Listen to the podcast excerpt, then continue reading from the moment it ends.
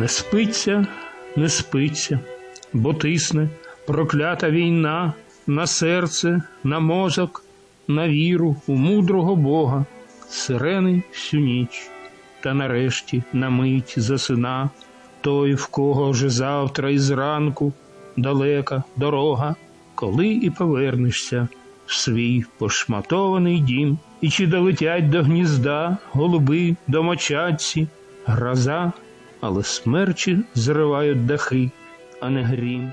Nedá sa spať. Spať sa nedá. Lebo tá prekliatá vojna napáda srdce, mozog, vieru v múdreho Boha. Sirény. Po celú noc. A nakoniec predsa len na chvíľu usína ten, koho zajtra z rána čaká dlhá cesta. Kedy sa vrátiš v ten svoj zrujnovaný dom? A či domáce holuby do hniezda doletia? Búrka. Ale to smerči rozbíjajú strechy a nie hrom a pokoj nenájdeš ani na čete, ani v čaši. A pokoj, ktorého z rodu v tebe nebolo, teraz po strašných nociach už nikdy nenastane. Lebo zlo iniciovalo kruh absolútnej záhuby a kanón zavíja kanonádami z papule obludy. Celú noc strieľajú a mŕtvi zanechávajú večnému univerzu slová bolesti prúdiace od mora k moru. Ako by Danteho kľukatá cesta ťahala do pekla. Ako by Leonardova hlava plná smútku padala z pliec. A vtáky plačú, že sa povetrie zoškvarilo od bôľu.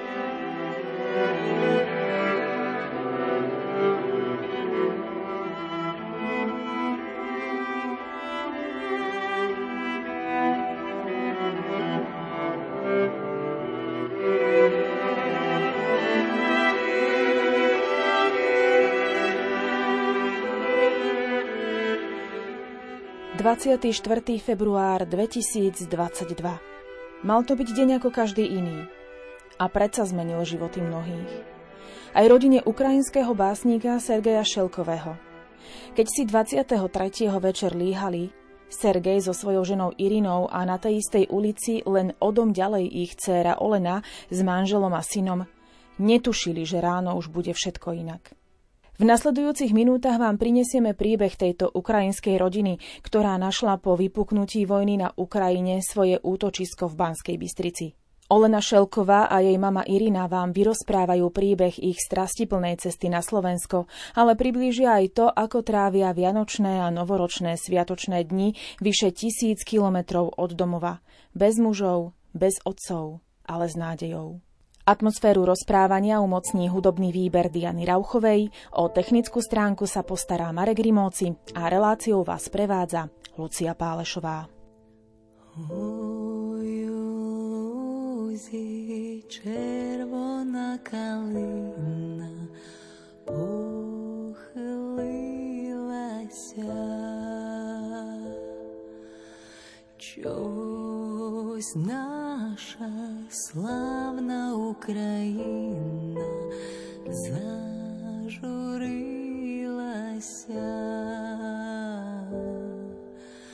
а ми тую червону калину підіймемо.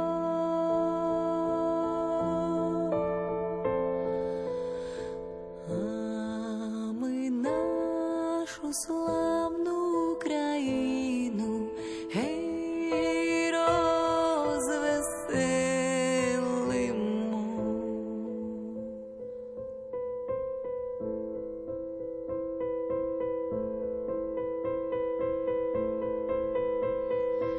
Ой, у лузі червона калина похилилася.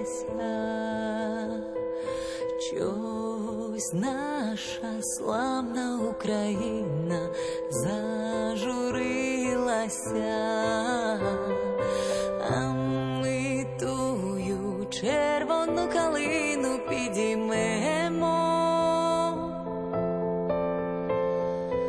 А ми нашу славну Україну, гей, гей, розвеселимо. Не хилися, червона калино,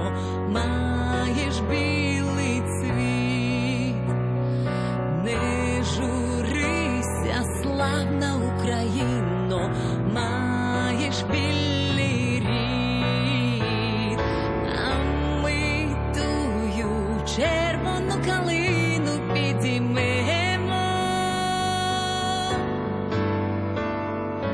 A my našu slávnu Ukrajinu, hej, hej, rozveselimo.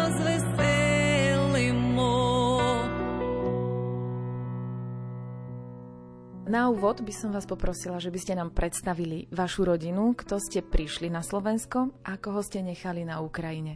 Меня зовут Елена, мы приехали сюда втроем с сыном Мирославом и мамой Ириной. Ja sa volám Olena Šelková a prišla som sem so svojou mamou aj so synom Mirkom. My bohužiaľ žijeme blízko tej oblasti, takže sme blízko vojny, sme vlastne v epicentre vojny. Môj otec a aj môj manžel ostali na Ukrajine. Situácia sa tam skomplikovala a hlavne pre starších ľudí bolo obťažné opustiť toto mesto. Život u všetkých sa vlastne prevrátil na ruby. Aktívne bojové действия v Harkove. To bolo veľmi strašné. Невозможно было ни есть, ни спать. Жизнь перевернулась. V akej situácii vás táto vojna zasiahla? Čo ste robili v tom období? Čomu ste sa venovali? My boli šťastliví v svojej strane, v svojom городе. Bol dom. My sme vlastne žili šťastný život, mali sme svoju prácu, mali sme chatu na hraniciach pri Rusku a ja s manželom a s Mirkom sme bývali v jednom byte a otec s mamkou v druhom. Ja som robila v bankovom sektore, robila som na pozícii vedúcej. Otec je známy ukrajinský básnik, dovolím si poznamenať, že vlastne cez neho sme nejak sprostredkovali ten ich pobyt tu na Slovensku, volá sa Sergej Šelkov. Mamka robila na oddelení architektúry, tiež na významnom poste. Otec ešte pred rokom prednášal na univerzite, ale už v súčasnosti je mamka aj otec na penzii. Mirko je môj syn, máme ho veľmi radi a on často trávil čas u mojich rodičov, oni sa mu venovali. No a keď začali padať bomby, tak som si uvedomila, že ja s ním nebudem vedieť utekať do pivnice sa schovať. Tak som potrebovala nejakým spôsobom ho ochrániť a riešiť túto situáciu. Должны быть в безопасности. Это была моя ответственность свою семью защитить от, от войны.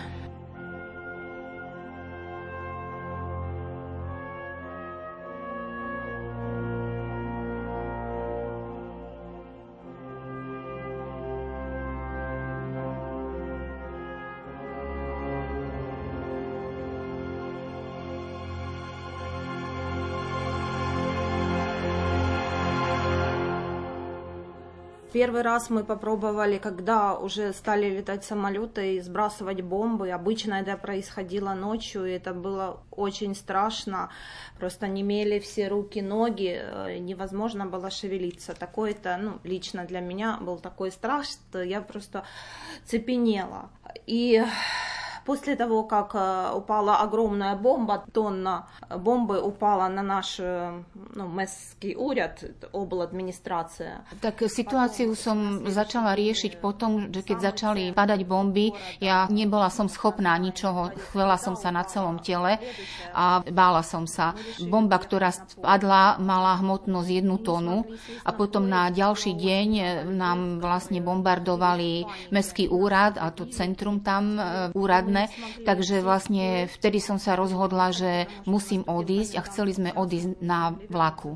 Chceli sme sa dostať do vlaku, ktorý by nás z toho epicentra, kde sa bombardovalo, odviezol. Ale problém bol v tom, že ľudia boli v panike a začali sa tlačiť do toho vlaku. Aj kričali, lebo každý si chcel zachrániť život, čiže tam nikto nebral ohľad na nikoho. Tak potom sa vrátili do čakárne a tam chceli počkať, ako sa situácia vyvinie ďalej. No potom dva tridsať vyleteli dve bomby a bolo to niečo strašné. Hej, takže vlastne vtedy už začali bežať aj z tej čakárne a vtedy im pomáhali s Mírkom dvaja mladí ľudia, zobrali ho pod pazuchu a vlastne ho ako keby ťahali odtiaľ z toho miesta. Toto prebiehalo na stanici v Charkove a vlastne potom sme sa dostali na miesto, kde ľudia polihovali ako bezdomovci. No situácia bola veľmi zlá, takže takto sme museli nejak prijať tie operatívne opatrenia alebo sa zariadiť podľa toho, aká situácia situácia bola veľmi nepríjemná. Auto sme mali, ale nebolo možné benzín zohnať, vtedy bol tento problém. Môjmu manželovi sa podarilo zohnať benzín,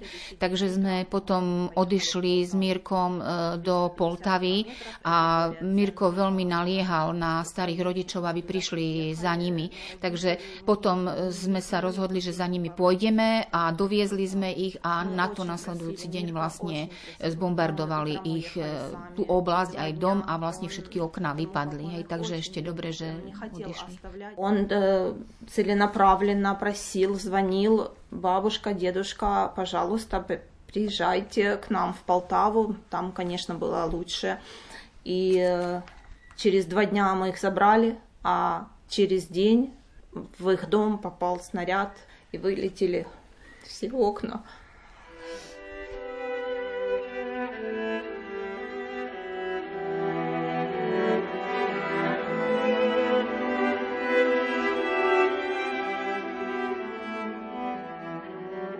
Не гукайте, мене за кордон, я нікуди з війни не поїду, з України, де тягнеться сон вздовж реально пекельного сліду. Ще кривавий обійме нас час, ще уб'ють нас не раз і не двічі, але небо подбає про нас і запалить зірки нам, мов свічі, і попри хижу навалу звір'я. Nevolajte ma do cudziny. Ja z tejto vojny nikam nepôjdem. Nepôjdem z mojej Ukrajiny, kde cestou pekla ťahajú náš sen. Už objíma nás skrvavený čas. Nezabijú nás raz, no ešte viacej. Ale nebo sa postará o nás a zapáli nám hviezdy ako sviece. Aj napriek týmto dravým zvieratám, aj napriek hrôze hroziaceho pekla, odznova bude Ukrajina tam, v osude plnom kráza svetla. Nehovorte mi, že sú krajšie svety. Tuto mi moje srdce rozbili. Eloj, zvolám znova. Eloj, tuto sú všetky rodné mohyly, aj všetky hviezdy nad nimi a kvety.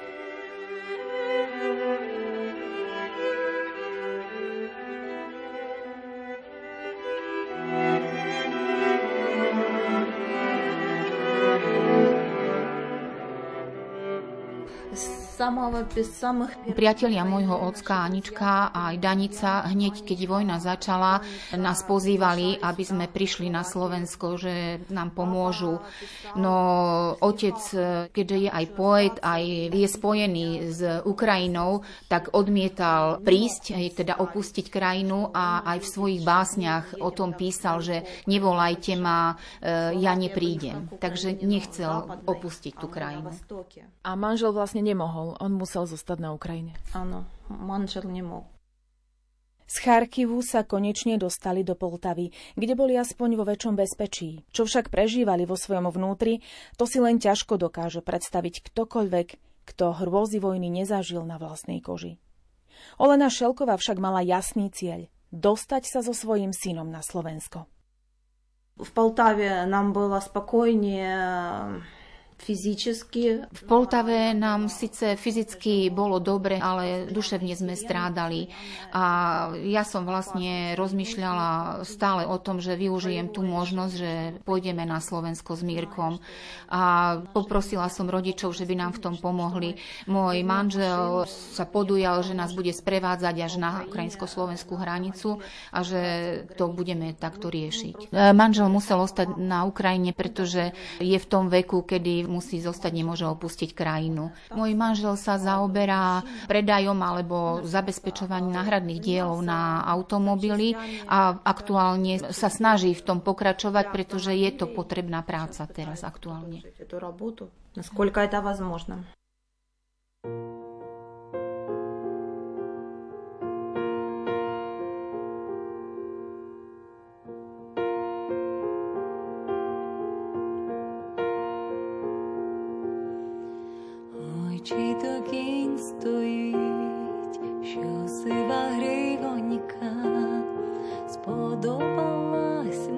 Сподобалась мені та я дівчинонька,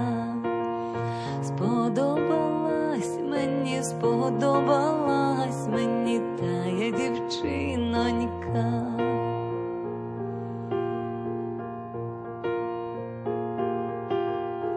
Не так та дівчина, як біле личенько. Подай же, дівчино, подай же, гарна я на коня рученьку. Подай же, дівчино, подай же, гарна я на коня рученьку.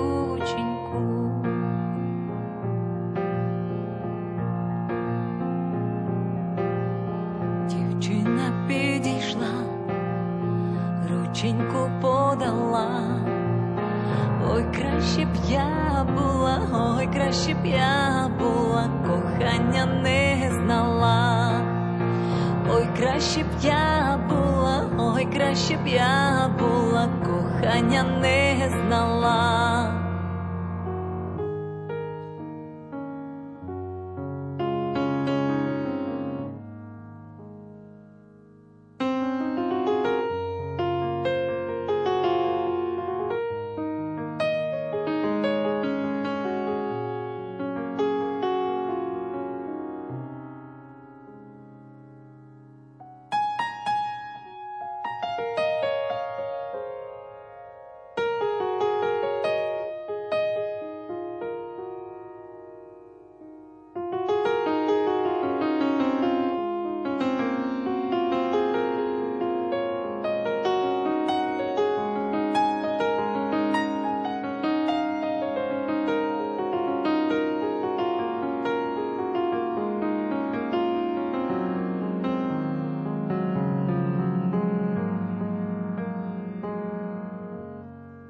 Rádio Lumen, vaše katolícke rádio. Koľko dní ste teda boli na Ukrajine, odkedy vás začali ostreľovať? Koľko dní ste potom cestovali na Slovensko? четвёртого марта my прибыли в Полтаву. двадцать четвёртого марта мы поехали. С утра мы сели на машину, вырушили из Полтавы. И мы очень хорошо быстро доехали, потому что уже спал пик беженцев. Мы чуть позже ехали, потому что до этого дороги были очень загружены. Через всю Украину люди ехали три-четыре дня. Мы за день доехали до Ивано-Франковска. Там переночевали и утром часа три ехали до границы. двадцать пятого более уж на кордоне. Война sa začala dvadsiateho štvrtého februára a my sme do Poltavy prišli štvrtého marca. dvadsiateho štvrtého marca sme prišli do Ivano-Frankovska a odtiaľ sme išli do Užhorodu. dvadsiateho piateho sme už boli v Užhorode na hranici. Prišli sme na hranicu a tam bohužiaľ padol ten systém počítačový, takže museli sme tam veľmi veľmi dlho stáť a prišli sme tam o trinástej hodine a nikto nevedel, ako dlho sa to bude riešiť. Došlo tam k požiaru, takže my sme absolútne nevedeli, čo sa bude diať, nikto nevedel, čo sa vlastne stalo, ale vedeli sme len jedno, že naspäť sa nevrátime. Boli sme asi druhé auto v poradí, ale nemohli sme sa pohnúť ďalej. O siedmej sme už vlastne prekročili hranicu večer a pocitili sme takú radosť, že už sme v Európe a že sme chránení, že sme v bezpečí. Začalo sa stmievať, spočiatku bola cesta v pohode, ale potom už, keďže sme boli aj veľmi unavení, to začalo byť komplikované, obzvlášť po tom, čo sme sa dostali na serpentíny, takže cesta bola potom náročná. Ani neviem, ako sme sa dostali do Košíc a tam mi už vypadol navigátor, takže vlastne ani neviem, kde presne sme sa ocitli, no ja som vedela, že už ďalej ísť nemôžem, pretože cesta bola zložitá a bola som unavená. Sme sa ocitli na nejakom malom námestičku, ja vlastne vôbec neviem, kde to bolo. Ľudia vedeli, že sme z Ukrajiny a my sme sa spojili s Ankou, takže sme vlastne povedali, že sme v Košiciach a do Banskej Bystrice sa tak ľahko nedostaneme. No prišiel tam e, ku nám jeden človek, ktorý nás vlastne chcel zobrať ku sebe do Prešova. Anka nám tak v priebehu asi dvadsať minút našla ubytovanie, skontaktovala sa s Katkou a s Atilom a tí nás priviedli na miesto ubytovania a čakali nás s táškou všeliak, ktorej boli potraviny. Takže opadol z nás stres a mohli sme sa konečne pokojne vyspať. Вот. Но Анечка подсуетилась, нашла знакомых, которые просто через двадцать минут приехали, муж с женой, Катка и Атила. Приехали, нас забрали, мы так за их машиной поехали в отель. Они там с мешком, с ташкой продуктов нас встретили, поселили. Мы переночевали в Кошице, и мы... Уже не слышали сирен, это была первая ночь для нас спокойная, хотя мы были очень уставшие после огромного стресса, но мы были в безопасности. Po mesiaci sa tak Lena so svojím synom a mamou konečne mohli vyspať bez toho, aby nocou utekali do krytu, aby ich budili zavíjajúce sirény a aby im nad hlavami svišťali rakety. Na vlnách Rádia Lumen počúvate rozprávanie Ukrajinky Oleny Šelkovej, céry ukrajinského básnika Sergeja Šelkového o ich neľahkej ceste z ostreľovaného Charkiva do Banskej Bystrice.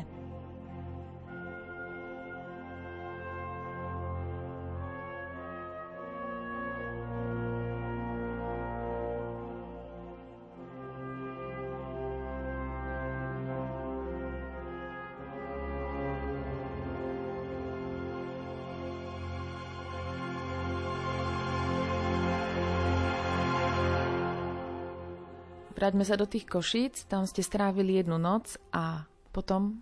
Potom pojechali do Banskej Bystrici. Na druhý deň nám znova pomáhali Atila s Katkou. Naliali nám olej do auta, Atila preveril, v akom stave je auto. Zobrali nás na stanicu, kde sme si mohli kúpiť tie SIM karty s navigátorom, aby sme sa mohli pohnúť ďalej. Cesta pre mňa bola mimoriadne zaujímavá. U nás sú cesty rovné, sú tam roviny a ja ako vodič som sa ešte s ničím takým nestretla, takže same serpentíny, bolo to pre mňa náročné. Mňa vlastne ovládol taký pozitívny stres, pretože jednak e, som si uvedomovala, že už je dobre, že už sme tu a okolie bolo krásne, no len cesty boli náročné a ešte sa stalo také niečo, že navigátor nás neviedol tam, kde sme mali ísť, ale sme sa dostali na Čertovicu, takže to bolo zaujímavé. Keď sme prichádzali k Banskej Bystrici, tak ešte pre nás išli, keď sme zišli z cesty, Katkini rodičia a nás priviedli až pred dom, kde, kde sme mali bývať a tu už nás čakala Anka. Доехать, и тут уже Анечка нас встречала возле дома. Чом ти не прийшов, як місяць ішов, я тебе чекала.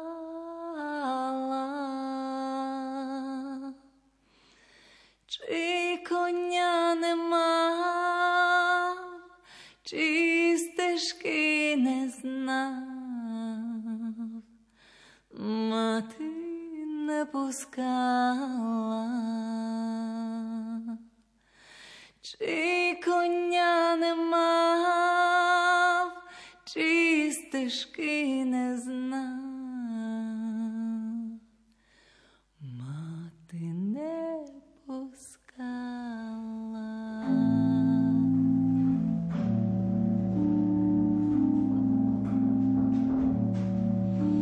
І коня ти мав, і стежку ти знав, і мати пускала.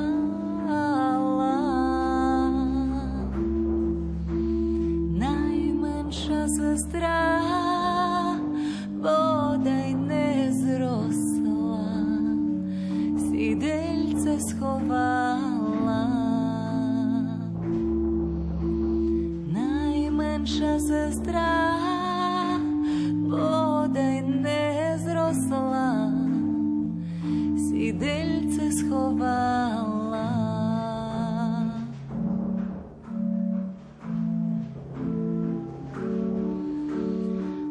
Старша сестра сідельце знайшла, коня осідлала.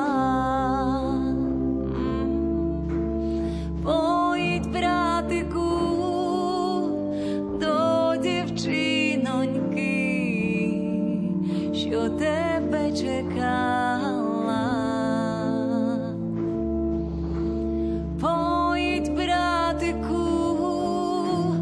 До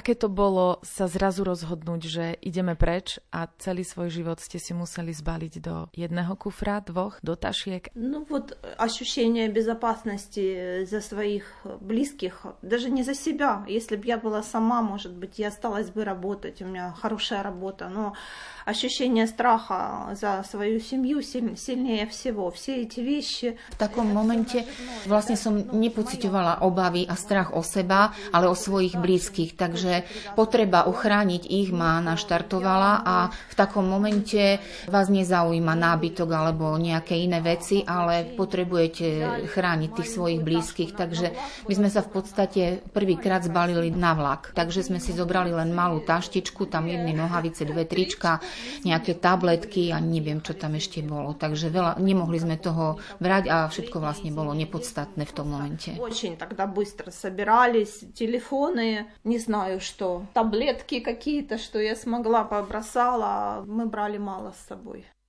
Aj napriek smutným okolnostiam, pre ktoré Olena so svojimi najbližšími prišla na Slovensko, cíti sa u nás dobre a stretáva sa najmä s pozitívnymi reakciami a snahou Slovákov pomôcť, čo ju veľmi príjemne prekvapilo. И нам очень нравятся словацкие люди. Мы ни с чем плохим не сталкивались. Удивительно, что люди спокойные, люди доброжелательные, словаки. Musím povedať, že som sa stretla len s pozitívnym prístupom ku nám. Keď môžem porovnať, tak u nás je dosť taká aj nevraživosť medzi rodinami a tu vidím, že nás prijali veľmi dobre. Ja som sa s ničím negatívnym vo vzťahu k nám nestretla a vidím, že ľudia ako keby tak spokojne prežívajú v tých svojich rodinách. Slovákia pokazala seba ako настоящий друг, brat. Pre nás je Slovensko brat, priateľ a poskytli nám skutočnú podporu. No, od ľudí podržujú a budú podržovať do konca vojny. Čo hovoríte na Slovensku? Už ste naznačili, že vás očarila tá príroda. Príroda očin krásivá. Nás očarila, veľmi sa nám páči a takisto sa nám páči aj v Banskej Bystrici. Už naozaj sme si pozreli mnoho častí Banskej Bystrice.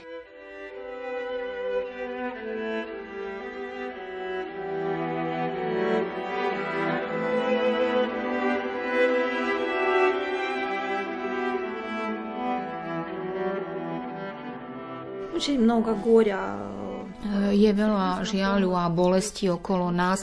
Ja pracujem vo veľkej banke a mnoho kolegov mi zomrelo a u mnohých srdce nevydržalo tú bolesť a to trápenie, ktoré museli prejsť. Naša banka už tiež ožíva, mnoho oddelení začalo pracovať a aj ma volali, poď domov, alebo sa vrátiš, alebo musíš ukončiť vzťah s nami. Ja zatiaľ neuvažujem nad návratom, nechcem riskovať vlastný život a život mojich drahých. Myslím si, že toto je oveľa dôležitejšie než tá práca. Svojej blízkych это важнее. Мали бы ste sa kam vrátiť? Nám fakticky nekuda vrnúť, потому что zatiaľ sa nemáme kam vrátiť. V jednom byte vypadli všetky okná a druhý byt je v rekonštrukcii, všetko je tam ako keby porozhadzované. Môj manžel sa snaží dať to všetko do poriadku, ale aktuálne nemáme miesto, ktoré by bolo vhodné na žitie, na život. Vhodné je пока что для жизни. Ako to vidíte do budúcna, či už do blízkej budúcnosti alebo vzdialenejšej, čo sa týka s návratom na Ukrajinu? Na jednej strane tu ste možno našli druhý domov, ale tá túžba vrátiť sa na Ukrajinu do toho svojho domova, ako je silná? No, очень, конечно, тоска присутствует. Вспоминаешь, очень грустно, щемит сердце, больно.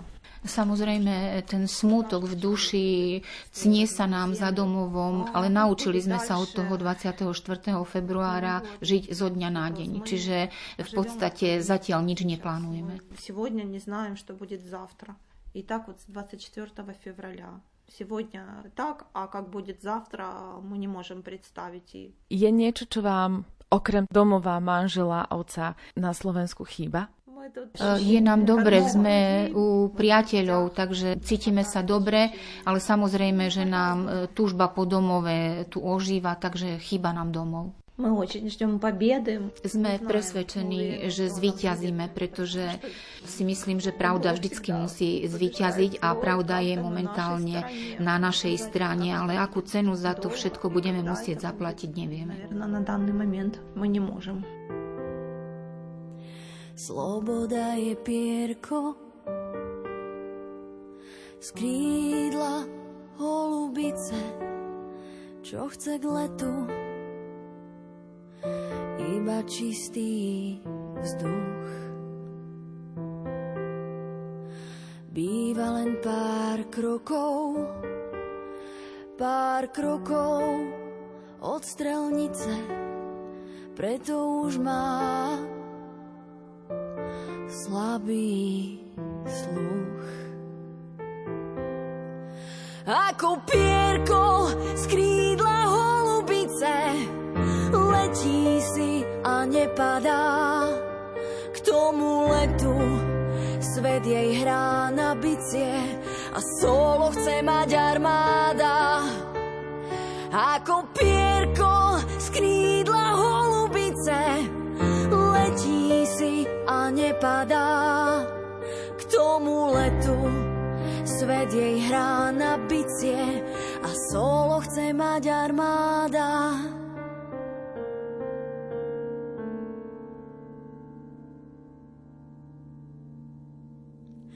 Sloboda je pierko z krídla holubice. Pre Irinu Šelkovú, ktorá sa vďaka svojej profesii osobne podieľala na budovaní Charkiva, bol pohľad na rozbombardované mesto strašným zážitkom. Pozná tu totiž takmer každý dom, každú ulicu.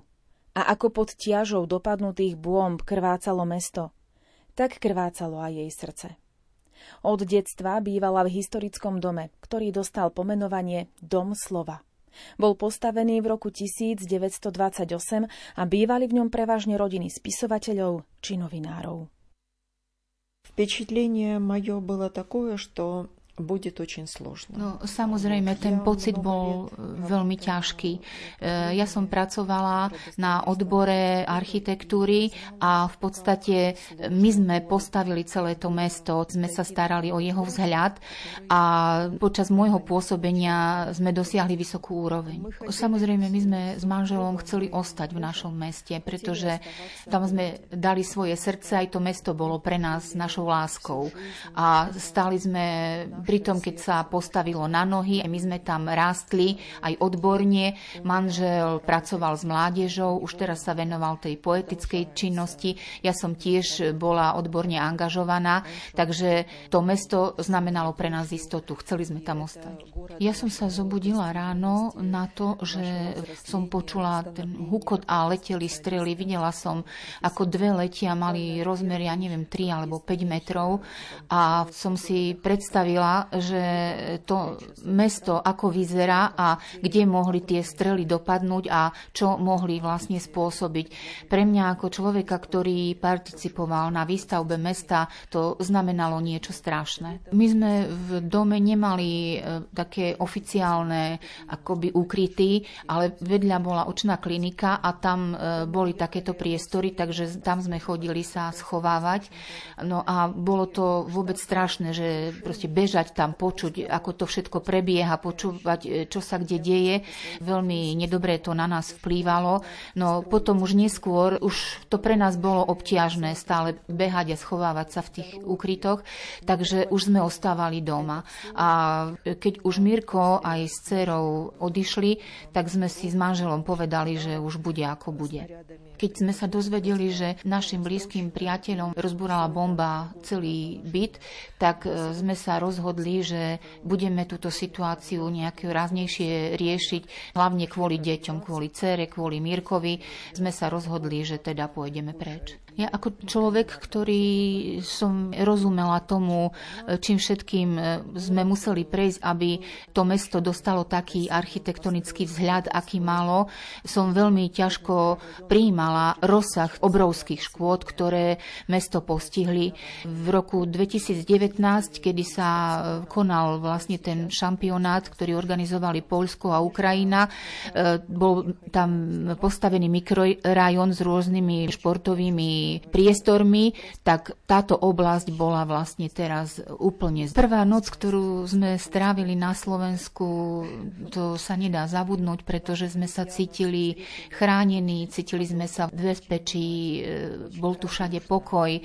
No a to, že nás slovenskí ľudia prijali tak srdečne, s takou láskou, s pochopením, si veľmi vážime, veľmi dobre sa tu cítime a samozrejme chceli by sme ísť domov, chceli by sme tam žiť, ťahá nás to, no teraz kvôli dcére a kvôli vnukovi uvažujeme tak, že zatiaľ sa vracať nebudeme, zatiaľ ostávame tu na Slovensku.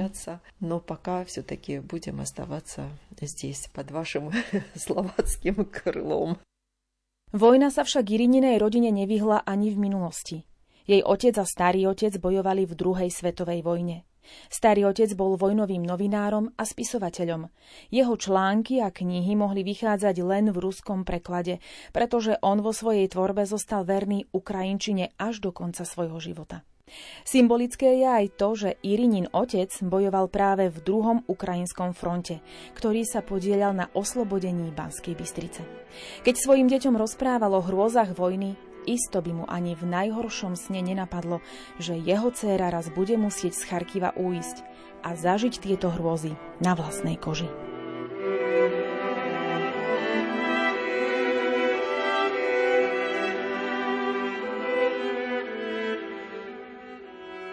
Хлопці, молоді, красиві, сильні, гинуть в клятій мордорській війні, на родині світяться світлині, очі їх ще в ті недавні дні, коли долі посміхалась щиро. Батько, мати та й нащадок їх гинуть краще, та не гине віра в родовід архангелів земних. Хто віддав життя за други своя, той здобув настільки спокій рай. Chlapci, mladí, krásni, silní, mrú v prekliatej mordorskej vojne. Na rodinných fotkách žiaria jasne ich oči, ešte v tie dni nedávne. Keď sa úprimne smiali osudu, otec, matka a ich syn, ostal len splín. Najlepší hynú, no nehynie viera v rod pozemských archanielov.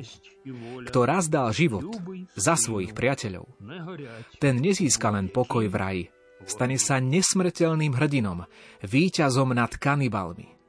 A ako plače matka Ukrajina za synmi, ktorí padli v tejto vojne, v plači tom zo závetu plynúcom slove nepremožiteľnom a hlbokom. Naša česť a vôľa, drahý synu, každému ohňu odolá.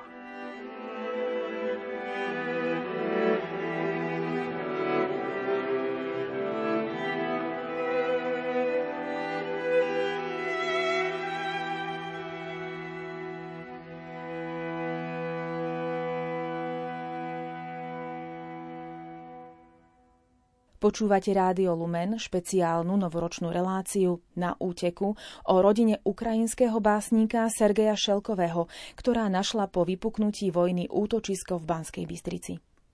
So Sergejom sa nám podarilo osobne sa stretnúť v lete, keď na pár dní pricestoval na Slovensko, aby predstavil svoju tvorbu. V jeho prípade totiž neplatí známe, keď zbrane rínčia, múzy mlčia.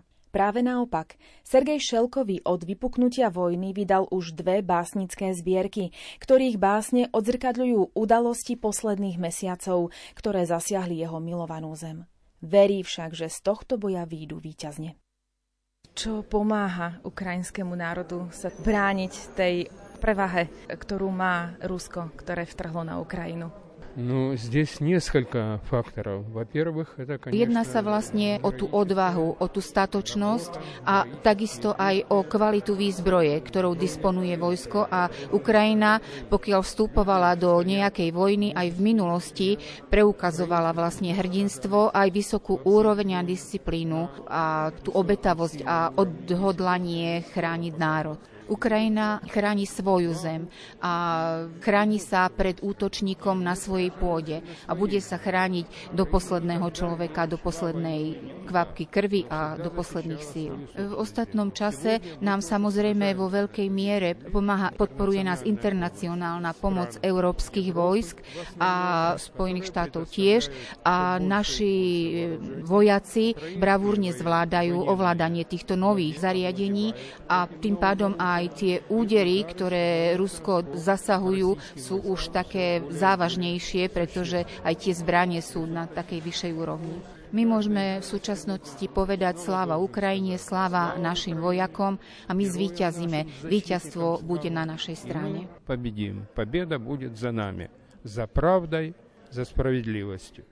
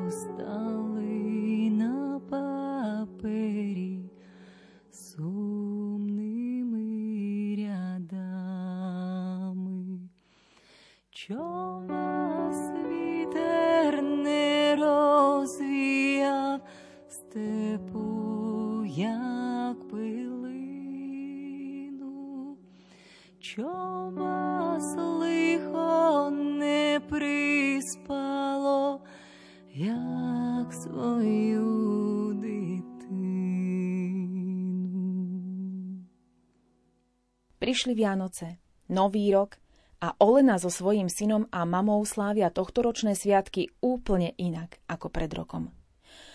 Muži na Ukrajine, oni na Slovensku, ale v bezpečí. Napriek všetkému si Vianoce nedali zobrať. Dokonca ich tento rok oslávili tak ako väčšina Ukrajincov podľa západnej tradície. Aké budú pre vás tohtoročné Vianoce, pre vašu rodinu? Tento rok naša oslava не буде така весела, лебо ми сме не в цілій родині, але цитіме уж таке-то святок українсько-словенський. Оздобили сме вяночний стромчик, маємо ніякі гірлянди вбиті, ну а уж вяноцну наладу. V čom budú tie Vianoce iné? No poprvé teraz budeme už oslavovať Vianoce nie od šiesteho na siedmeho januára ako na Slovensku, ako v Európe od dvadsiateho štvrtého až do dvadsiateho šiesteho decembra. Aj sme tu aj na štátnej úrovni. Tiež Ukrajina bude v, v týchto číslach oslavovať. Obyčajne na Vianoce máme trošky skromnejší sviatok, na Nový rok máme viac parádny sviatok. Vianoce je tradičné oslavovanie. My sme mali na Ukrajine takéto tradície ako stôl s dvanástimi chodami, ale oni nie veľmi takí luxusní. To je kutia, to je nejaké očerstvenia. Na stole máme na Vianoce napríklad pečené zemiaky, môže byť nejaké tartaletky s syrom. Takže naši tradičné jedla, ako slanina, slaní uhorky, ktoré ženy robia v lete, pripravujú. No takže obľúblené jedlo nejaké šaláty, ale to nie veľmi veselý sviatok a viac tradícíny.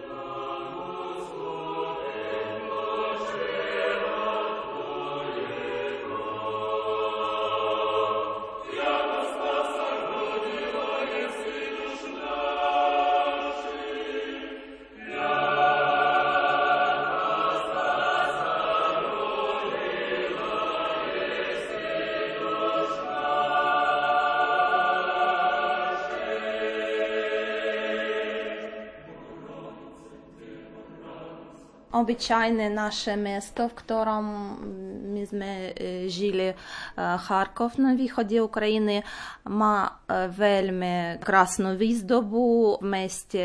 Všetko mesto veľmi pekné. To vyzerá na našem najväčšem na meste v Európe, na meste Slobody. My sme vždy mali obrovský vianočný stromček, veľmi pekno ozdobený. Aj veľa zabav pre ľudí, veľa. Aj všetké mesto bolo vždy parádne. Teraz to na meste prázdne, aj veľa poškodených budov, ale mesto má síly aj bude mať oslavu. Tento rok máme vianočný stromček dole v metro, aj toto je veľmi pekné tiež. Dúfam, že ľudia cítia vianočnú náladu, ako to môže byť teraz v našich srdcach. Може бути таке, то клоп-клоп в двері, ай отворимо двері, ай видим хлопців, ай дівчаток в традиційних костюмах. Вони нам співають, ай повідають басні, а потім ми даваємо їм дробні пінязки, овочі, сладкості. Познала сам же на Словенську теж мати таку традицію, а то та наше сполочне. Так і будемо чакати на колядки, коляди.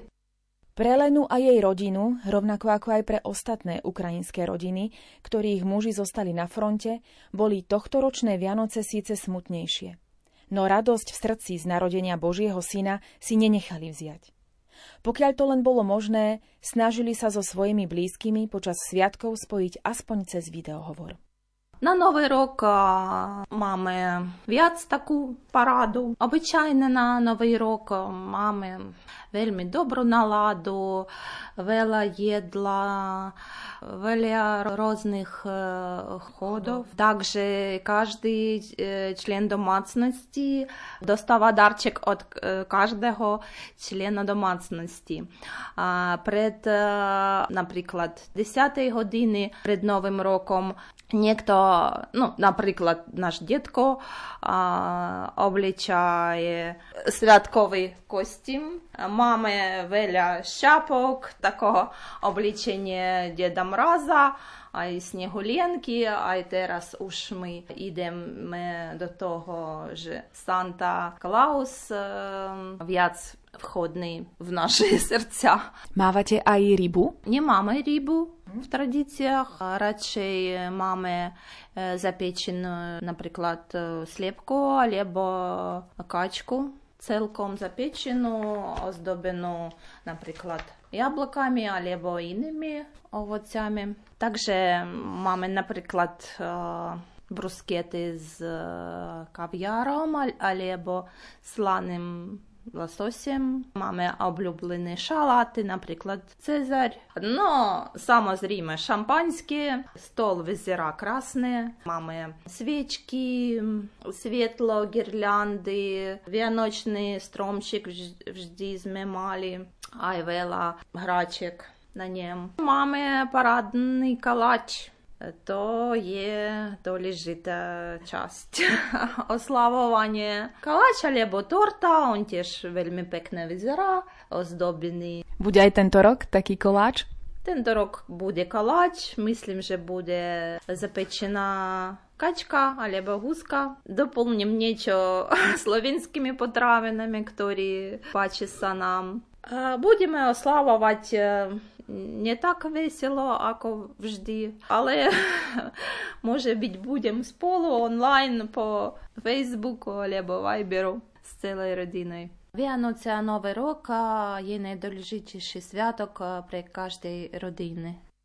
Čo by ste si zo srdca najviac priali do toho nadchádzajúceho roka? Govoríme o Vianoce aj o Novom roke ako o, o veľkom sviatke. To všetko bude, ale najdôležitejší náš sviatok bude, keď bude naše víťazstvo. Aj my veľmi toho čakáme, aj to bude.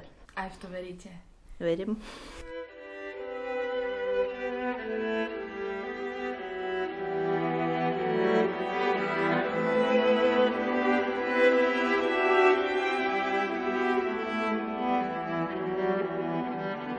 Новорічна ніч, крізь новорічний простір час, знов сяє янгол гірландайо, ми є, але не стане нас, немов би інків або мая.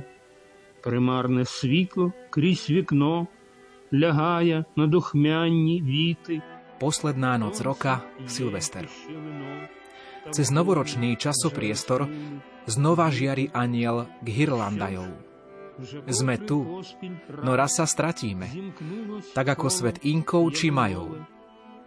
Priezračné svetlo preniká cez okno, líha si do voňavých vetiev. Na dne ešte víno ostalo, no dieťa v dome už zaspalo. Už mnohýkrát za sebou sa kruh ihličia uzatvára. Mars zas preteká do Škorpióna. A vďaka Bohu blízko nás láskavý anjel sní.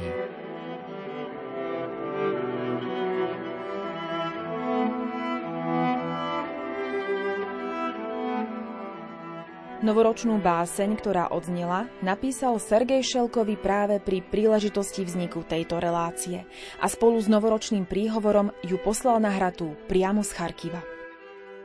Ja chcem širo privítať všetkých slováckych i ukrajinských sluchačov. Rád by som srdečne pozdravil všetkých slovenských i ukrajinských poslucháčov a poprial im zo srdca všetko najlepšie pre tieto nádherné sviatočné dni narodenia Pána a rovnako aj do nového roka. Uplynulý rok dvetisícdvadsaťdva bol bohužiaľ veľmi ťažkým pre Ukrajinu. Strašná vojna, krutá, nevyprovokovaná, agresia impéria proti Ukrajine, proti našej krajine, ktorá sa historicky i mentálne dožaduje demokracie i hodnoty od svetovej civilizácie. Pre veľký žiaľ v nás vyvolávajú desaťtisíc zabitých Ukrajincov, tisíce zničených a zrujnovaných miest i mestečiek v našej krajine. My sme však tento rok vydržali to nemilosrdné utrpenie. Pokračujeme v našom spravodlivom boji a nikdy sa nevzdáme, pretože jednoducho nemáme inú možnosť. Dobro musí zvíťaziť nad zlom.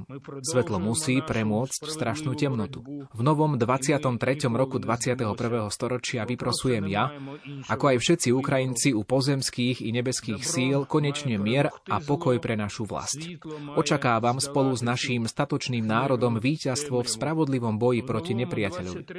Čakám rovnako aj návrat do rodnej ukrajinskej vlasti tie milióny žien a detí, ktoré boli nútené zachrániť si život v spriateľných krajinách Európy pred každodenným bombardovaním a ostreľovaním nemilosrdného agresora. Na tomto mieste by som ešte raz z celého srdca rád poďakoval nášmu bratskému Slovensku a nádhernému mestu Banská Bystrica, ktoré počas dní ukrutnej vojny srdečne a ľudsky privítalo moju rodinu, ktorá je mi nekonečne drahá. Dovolím si prejaviť aj nádej v pokračovanie mojej literárnej tvorby v dvadsiatom treťom roku. V dvadsiatom druhom roku som vydal tri knihy poézie a prózy. Sú to knihy napísané v Charkove a Poltave počas vojny za neustáleho ostreľovania a kvílenia sirén. A takto vyjadruje môj nesporný duchovný odpor, podobne ako aj mnohí iní umelci Ukrajiny. Odpor voči strašnej imperiálnej agresii, ktorá trvá už takmer rok.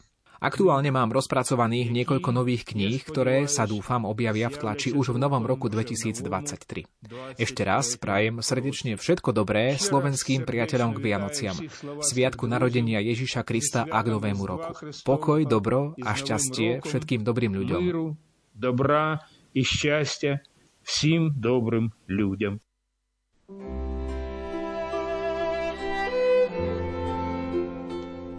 Milí poslucháči, v tento sviatočný večer sme vám priniesli príbeh rodiny ukrajinského básnika Sergeja Šelkového z vojnou sužovaného Charkiva, ktorá v meste pod Urpínom našla pomoc a bezpečie a oslávila tu aj vianočné a novoročné sviatky. Rovnako tak ako oni, veríme, že takto o rok už budú môcť sláviť najkrajšie sviatky roka vo svojom rodnom meste, vo svojich domovoch a so všetkými svojimi blízkymi. Za pozornosť vám ďakujú technik Marek Grimoci, hudobná redaktorka Diana Rauchová, o preklad do slovenského jazyka sa postarala Anna Drevická, básne v slovenčine interpretoval Ivo Novák a ešte príjemný sviatočný večer v spoločnosti Rádia Lumen vám praje Lucia Pálešová. Do počutia.